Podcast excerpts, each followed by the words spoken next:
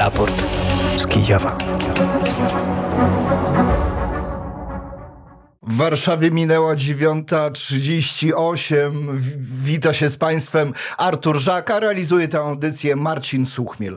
E, Dzisiaj wyjątkowy dzień, bo patrzę tak naprawdę na cyfry, które przygotowała mi Daria Hordiko i dzisiaj jest 666 dzień rosyjskiej inwazji Rosji na Ukrainę. Zaiste demoniczna data, a to są wiadomości, najważniejsze wiadomości z walczącej Ukrainy. Rosja zaatakowała Ukrainę 35 dronami typu szachet. Obrona powietrzna działała w 12 obwodach Ukrainy. Jak poinformowały siły powietrzne, zostało zestrzelone 34 drony. Odłamki bezzałogowców spadły na budynki mieszkalne, firmy cywilne, magazyny w obwodach kijowskich, mikołajowskim, dniepropietrowskim, połtawskim. Na razie nie poinformowano o ofiarach. Na kierunku tawryjskim rosyjskie wojska zdołały przesunąć się na niektórych odcinkach frontu o półtora do dwóch kilometrów w ciągu ostatnich dwóch miesięcy. Powiedział o tym rzecznik tawryjskich sił obronnych Aleksander Sztup. Sztupun. Jednocześnie według niego armia rosyjska straciła prawie 25 tysięcy żołnierzy zabitymi i rannymi, a wojska ukraińskie zniszczyły około 200 czołgów i ponad 400 innych rosyjskich pojazdów opancerzonych. Korea Północna niedawno dostarczyła ponad tysiąc kontenerów sprzętu wojskowego i amunicji do Rosji, twierdzi ambasador Stanów Zjednoczonych przy NATO Julian Smith. Zdjęcia satelitarne uzyskane przez Stany Zjednoczone wykazały, że Korea Północna wysyła swoją broń do Rosji na statkach towarowych. Biały Dom oczekuje, że kongres zatwierdzi w styczniu dodatkowe finansowanie dla Ukrainy. Koordynator Rady Bezpieczeństwa Narodowego Stanów Zjednoczonych John Kirby przypomniał również, że do końca grudnia może zostać ogłoszony kolejny pakiet pomocowy. To były najważniejsze wiadomości, które przygotowała nasza redakcyjna koleżanka Daria Hordiko. Tak jak mówiłem, w wyjątkowym dniu, moim zdaniem bardzo symbolicznym dniu, bo w 666 dniu rosyjskiej inwazji na pełną skalę na Ukrainę. Niedawno, a dokładnie przedwczoraj, odbyła się duża konferencja prasowa prezydenta Ukrainy. Coroczna konferencja podsumowująca no, cały rok. E, We wcześniejszych latach często polscy dziennikarze akredytowani w Kijowie nie otrzymywali zaproszenia na tą e, konferencję. W tym roku Radio Wnet otrzymało taką akredytację. Została e, zaproszona Daria Hordiko na tę konferencję. Konferencja trwała prawie 2,5 godziny. Niestety, pomimo to, że Daria Hordiko przez 2,5 godziny wytrwale trzymała karteczkę z napisem Radio Wnet, nie dano jej zadać e, pytania. Niemniej jednak Daria Hordiko przeanalizowała to, co prezydent e, mówił przez te 2,5 godziny i zrobiła pewien taki wyciąg e, z tego, co prezydent e, Ukrainy e, powiedział. I tutaj proszę posłuchać pierwszy dźwięk, w którym e, prezydent odnosi się bardziej do pytań e, ogólnych. Це все ж таки Pytania to jest pytanie do naszych wojskowych, naczelnego dowódcy Sił Zbrojnych, Sztabu Generalnego. Na posiedzeniu połączonego sztabu zwierzchnika Sił Zbrojnych podnieśli to pytanie. Zaproponowali mobilizacji 450-500 tysięcy osób. To bardzo poważna liczba. Powiedziałem, że potrzebuje więcej argumentów, aby podtrzymać ten kierunek. A co się stanie z tymi chłopakami, którzy tam ciągle są? Przynajmniej z tymi, co od dwóch lat bronią naszego państwa. Tam przynajmniej z tymi, kto dwa roki tam zachęca захищає нашу державу. Я поки що не побачив. Póki co nie widzę demobilizacji. propozycji Ja demobilizacji uważam, i to że biorąc pod pytanie uwagę, że to numer pytanie jeden. numer jeden. Ja dużo Bardzo chciałbym, chcę, żeby żeby dowództwo nasze wojskowe wojskowe zdawało керівництво sobie sprawę z tych Розуміли wyzwań. всі Nie ці możemy виклики, stracić бо не можна najodważniejszych. втратити найсміливіших людей на полі W tym roku Rosja nie odniosła żadnych sukcesów na polu walki. za цей рік. Що стосується Jeżeli зменшення chodzi o допомоги zmniejszenie pomocy, to іншого jeśli rozmawiamy o про pociskach i o tym, czy снаряди, miały чи one мали wpływ, вони вплив niekontrolowane niebo nad Ukrainą, to właśnie miało wpływ na południową operację w 2023 roku. південну операцію 23-го року. У 24-му році чи Czy wojna закінчиться skończy się w війна? 2024 roku? Nie sądzę, żeby ktokolwiek znał odpowiedź. Nawet poważni ludzie, dowódcy czy zachodni partnerzy. Kiedy mówią, że to wojna na wiele lat, to nie wiedzą. Кажуть, що це війна на багато років, вони не знають. Запитання щодо Kwestia перемоги rozmów pokojowych na nie jest dziś воно istotna. неактуальне. Nie widzę takich Захід przesłanek ze від strony Росії Rosji. Nie не widzę бачить. tego w ich działaniach. В Widzę w діях ich retoryce цього tylko не bezczelność i бачу. chęć В mordu. риториці бачу тільки нахабство і вбивство. Робочі у мене Moje стосунки relacje z з Załużnym Nam są potrzebni robocze. Potrzebujemy mocni kroki zdecydowanych i kroków i rezultaty. wyników. Ось і To все. wszystko. І ось I такі takie jest мають moje бути в мене nastawienie. Nie відносини. rozwijam Я żadnych розвиваю osobistych будь-які stosunków. Особистості будуть отримувати. Nasi żołnierze otrzymają do nasze brygad wojny, drony krajowej brygady, produkcji. Jeśli chodzi o wітчизняні produkcję, to w дрони. przyszłym Щодо roku виробництва wyprodukujemy мільйон milion дронів. В dronów. To były odpowiedzi prezydenta Ukrainy na dorocznej konferencji podsumowującej e, rok. Odpowiedzi, tak jak powiedziałem, bardziej ogólne. A tutaj Daria Hordijko wybrała właśnie odpowiedzi prezydenta Ukrainy na pytania polskich dziennikarzy bądź na pytania, które dotyczyły Polski. Proszę posłuchać, co powiedział prezydent Zaleński. Chcę podziękować Polsce i prezydentowi Dudzie, a przede wszystkim polskiemu społeczeństwu. Jesteście z nami od początku wojny. Wierzą, że jesteśmy z wami braćmi. Pomogliście nam jak mogliście, a my stanęliśmy w waszej obronie, w obronie waszej niepodległości i robimy wszystko, co w naszej mocy. Jak może. Potem była blokada naszych kordonów. Potem była blokada naszych granic. Zrozumcie, to nie jest biznes w czasie wojny. Blokada naszych granic. To była próba przetrwania. Nie mieliśmy wolnego korytarza czarnomorskiego, przez który można było eksportować zboże. Co nam pozostaje, jeśli nie mamy morza? зерно. Так а що у нас залишається, якщо у нас немає моря? Коли сказали компроміс, Powiedzieli, że potrzebny Ja jest skazał tak. kompromis. Odpowiedziałem, A co to czemu za kompromis? kompromis. My Jesteśmy gotowi. gotowi. Скажіть, Powiedzcie, w co czemu? mamy Kompromis zrobić. nie Kompromis, всі że nie нам wszyscy z nas przeżyją? Nie wywozić Nie tego wywozить ziarna? zerno. Dlaczego? Czemu? Powiedzieliśmy, My skazali, dobrze, nie okej, będziemy my nie sprzedawać будемо zboża w продавати зерно Polsce. в Okej, Польщу, pozwólcie, або wywieziemy ще. je. Окей, дайте вивезти. З квітня по вересень. Od No, це kwietnia було do дуже września складно. było bardzo ciężko. My wtratili Straciliśmy sotnie setki milionów milionów dolarów. dolarów. Straciliśmy My część wtratili plonu. частину Każdego dnia wrожаю. doznawaliśmy Ми в strat це i zaczęliśmy втрачали tracić щоденно. stosunki І ми polityczne. почали втрачати політичні відносини. Я ще раз підкреслю. Jeszcze я raz вдячний podkreślę, że вашому jestem wdzięczny народу, waszemu але ви narodowi, ale зрозумійте proszę мене. mnie zrozumieć. No Nie ja nie jestem trafię. przecież jakąś ścierą, bronię interesów захищаю mojego інтереси państwa w czasie wojny. своєї держави в час війни. І я сказав, Powiedziałem, просто dajcie nam tylko wywieźć, вивезти, a nam nie не дали pozwolono вивезти. i to było niewłaściwe. І це було неправильно. І я впевнений був, що це Byłem політичний pewny, że to сигнал, і ви sygnał це polityczny. знаєте. Pan І to wie i що wszyscy w польському polskim społeczeństwie to всі wiedzą, це że знають, była що to це була polityka urzędników, którzy przegrali. політичні вибори урядовців, які програли. У вас новий уряд, і я, Macie nowy rząd i pragnę wierzyć w to, że nowy rząd rozblokuje granice. Blokada jest sztuczna. Czy wie pan, ile Polska straciła? Proszę policzyć. Wy znacie, co finansowo Polsza wtratila? No, porachujcie. No właśnie, w Polsce jest nowy rząd. E, rząd ukraiński liczy na to, że nowy rząd polski rozblokuje granice, czy też rozblokuje e, stosunki pomiędzy, oboje, pomiędzy krajami. E, przestrzeń informacyjna ukraińska, jak ja się patrzę, obserwuję to, co dzieje się w Polsce.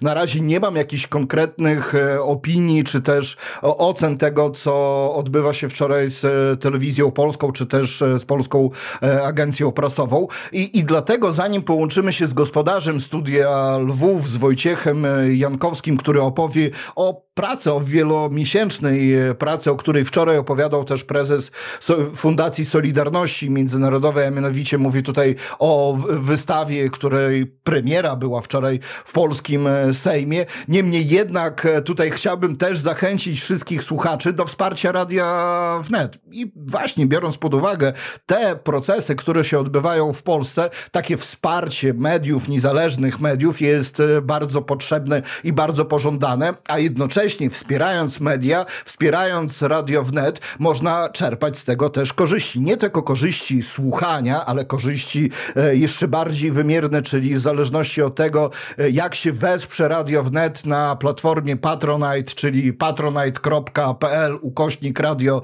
Wnet, można zostać zarówno marynarzem, można zostać e, także kapitanem, komandorem, kontradmirałem, aż do korsarza. I w zależności od tego, jakie jest wsparcie, taki poziom wtajemniczenia w załogę radia wnet będzie można osiągnąć, więc serdecznie zapraszam, powtórzę jeszcze raz, patronite.pl ukośnik radio wnet, tam można wybrać właściwy właściwą formę i właściwy poziom wsparcia niezależnych mediów, czyli radia wnet. A teraz właśnie lecimy do Wojciecha Jankowskiego, przenosimy się z Ukrainy do Warszawy. Dzień dobry Wojciechu. Dzień dobry Arturze, witam gorąco słuchaczy Radia Wnet. Wojciechu, przez ostatnie kilka miesięcy, a nawet może można powiedzieć, że ponad pół roku pracowałeś nad e, dużym projektem. Wczoraj e, Rafał Dzięciołowski, prezes Fundacji Solidarności Międzynarodowej, mówił o tym projekcie, ale ty jesteś jednym z autorów tego projektu, czyli ty fizycznie pracowałeś przy powstaniu tej wystawy. Co to była za wystawa? Tak, zaraz wrócimy do wystawy, chociaż jeżeli pozwolisz, jeszcze chciałem się e, odwołać do tego, co dzisiaj padło w e, poranku wnet. E, Krzysztof Skowroński zadzwonił do Marii Przełomiec, która powiedziała, że to, co się dzieje w tej chwili w Polsce, biorąc pod uwagę, jaka jest sytuacja, to znaczy, że graniczymy z państwem, gdzie trwa wojna, gdzie trwa rosyjska agresja, jest zabawą dzieci przy beczce prochu i myślę, że ta, ta opinia dzisiaj wyrażona przez przez Marię Przełomiec y, powinna też paść w naszej e, audycji. A teraz jak chcesz, możemy porozmawiać e, o wystawie.